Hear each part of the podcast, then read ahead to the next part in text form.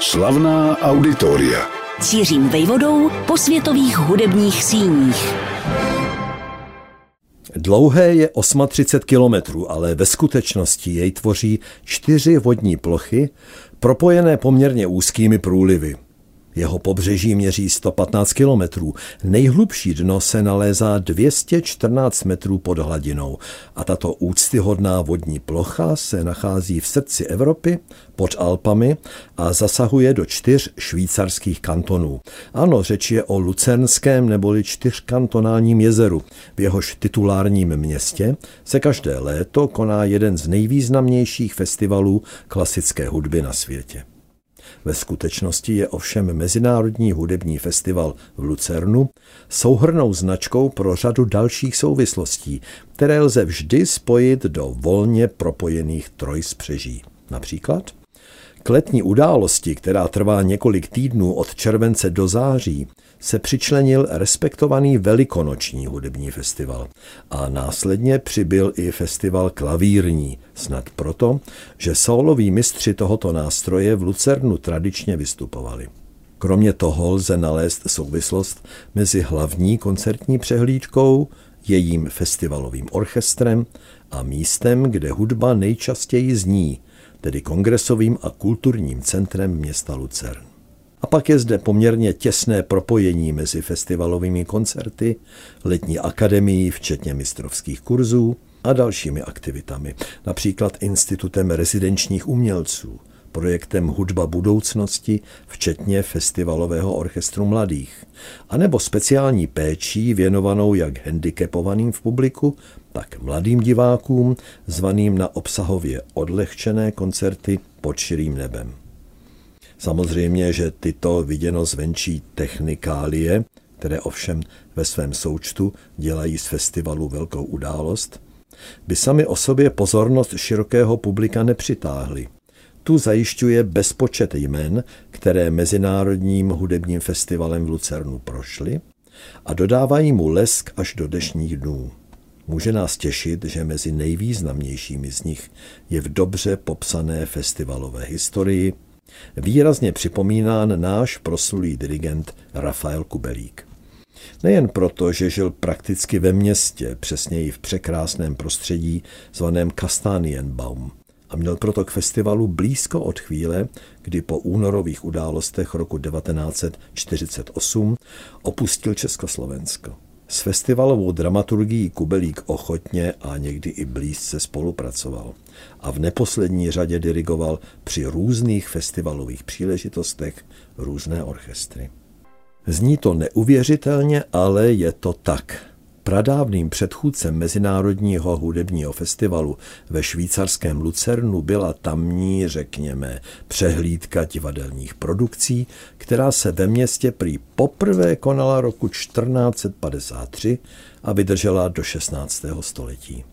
Konkrétnějších obrysů nabývá festivalová historie snahami někdejší všeobecné švýcarské hudební společnosti, která v Lucernu během 19. století pořádala koncertní večery, a to nejednou v několika denním celku. Souběžně vycítil potenciál místa Richard Wagner, který v letech 1866 až 1872 žil v lucernské čtvrti Triebschen a vlastně už předtím ve svém curišském exilu snil o pořádání velkolepých hudebních akcí. Volně na něj pak počátkem 20. století navázali skladatel Richard Strauss a režisér Max Reinhardt, kteří se chtěli se svými plány na velký festival původně usadit právě na břehu Lucernského jezera, než se nakonec přemístili do Salzburku. Každopádně zažehli ve městě Jiskru, která sem začala postupně vábit dirigenty jako Artur Nikiš, Arturo Toscanini nebo Wilhelm Furtwängler – či Bruno Walter. Svou roli sehrávala v různých obdobích i švýcarská neutralita, která posloužila především ve 30. letech 20. století jako azyl těm, kdo nemohli působit doma, ať už kvůli svým politickým názorům nebo z rasového pronásledování. Domácí impulzy přicházely z vedení města, kde významnou podporu myšlence hudebních přehlídek projevoval starosta Jakob Cimrli, či od čelného švýcarského dirigenta, který zde žil, Ernesta Angermeta. Nejenže prosadil myšlenku, aby se koncerty konaly v elegantním prostředí velkého sálu místního kasína a od roku 1933 pak v první ze zdejších staveb věnovaných kongresům a uměleckým událostem. Angermet se také snažil vytvořit zárodek festivalového orchestru a taktovku neúspěšně nabídl Richardu Straussovi. Když z tohoto projektu sešlo, vystoupil na festivalovém prologu orchestr složený z hudebníků působících trvale v Curychu či v Lozán. Památné datum 25. srpna 1938 bylo svědkem premiéry, dirigoval Arturo Toscanini a nelibě nesl, že jej svým recitálem z 18. července téhož roku předběhl klavírista Alfred Corto. Rodící se rozmíšku ale za pár týdnů rázně ukončila neskonale závažnější událost. Vypukla druhá světová válka. Ani válečné běsnění, které v letech 1939 až 1945 postupně zachvátilo skoro celý svět, neznamenalo v neutrálním Švýcarsku konec kulturních činností. Festival klasické hudby v Lucernu se nekonal pouze v jediném roce 1940. Mimochodem po druhé byl zrušen až o 80 let později, v roku 2020, kvůli covidu. Jinak se v rámci možností pokračovalo návazně na nadějné předválečné období, kdy se Lucern stal nadšeným svědkem vystoupení velikánů jako Pablo Casals, Artur Rubinstein, Vladimír Horovic či Sergej Rachmaninov. Ten se mimochodem ubytoval na dlouhých sedm let v další z půvabných městských částí zvané Herstenstein a klavírní recitály položili základ k budoucím vystoupením hvězd, jako byl Arturo Benedetti Michelangelo, Glenn Gould, Vladimír Aškenázi, Radu Lupu nebo Mauricio Polini.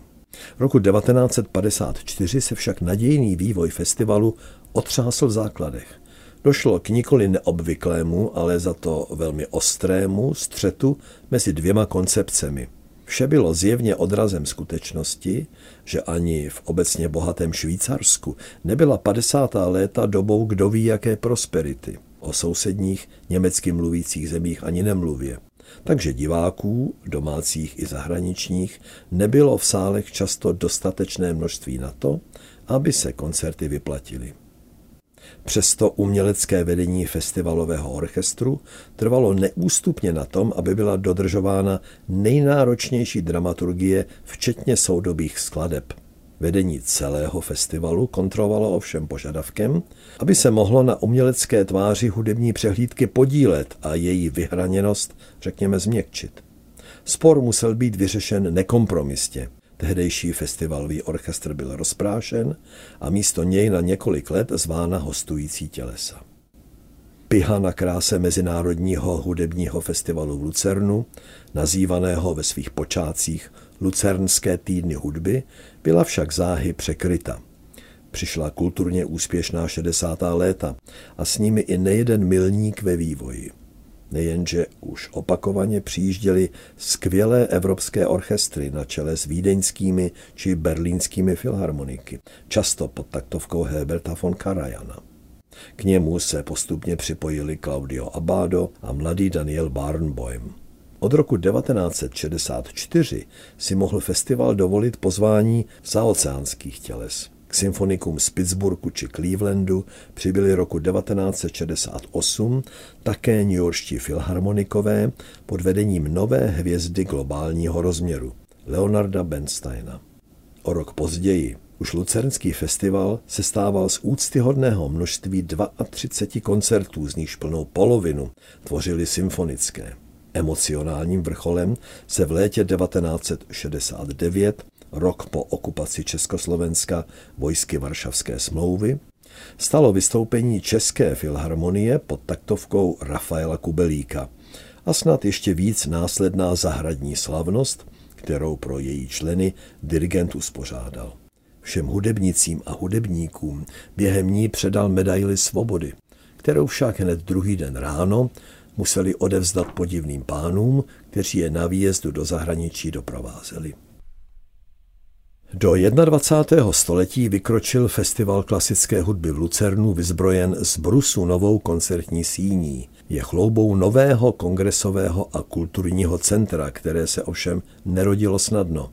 S názorem, že město a festival musí mít důstojný sál, ve kterém bude klasická hudba opravdu kvalitně znít, přišel už roku 1981 Vladimír Aškenázy. Trvalo 8 let, než ji posvětilo místní referendum. Institut ve Švýcarsku příznačný a posvátný. O dalších sedm let později, v 690. nastalo kuriózní intermeco. Starý kulturák byl zbořen, nový však ještě nestál. A tak se na čas jezdilo vláčkem do narychlo upravené haly blízkých oceláren, která prý ku podivu nabízela vynikající akustiku. Umělecké vedení festivalu měl dlouho na starosti dirigent Claudio Abado, než jej převzal německý skladatel Wolfgang Riem. Vytvořil fungující tandem s výkonným ředitelem Michaelem Heflingerem. Spolu obohatili festivalovou koncertní přehlídku o dvě soutěže zaměřené na mladé hudební talenty a organizují festivalovému orchestru úspěšná turné do nejprestižnějších sálů světa, od Carnegie či Suntory Hall až po vídeňský Musikverein. To nejdůležitější se ovšem každé léto koná poblíž Lucernského jezera, uprostřed nádherné přírody a noblesního města. Slavná auditoria.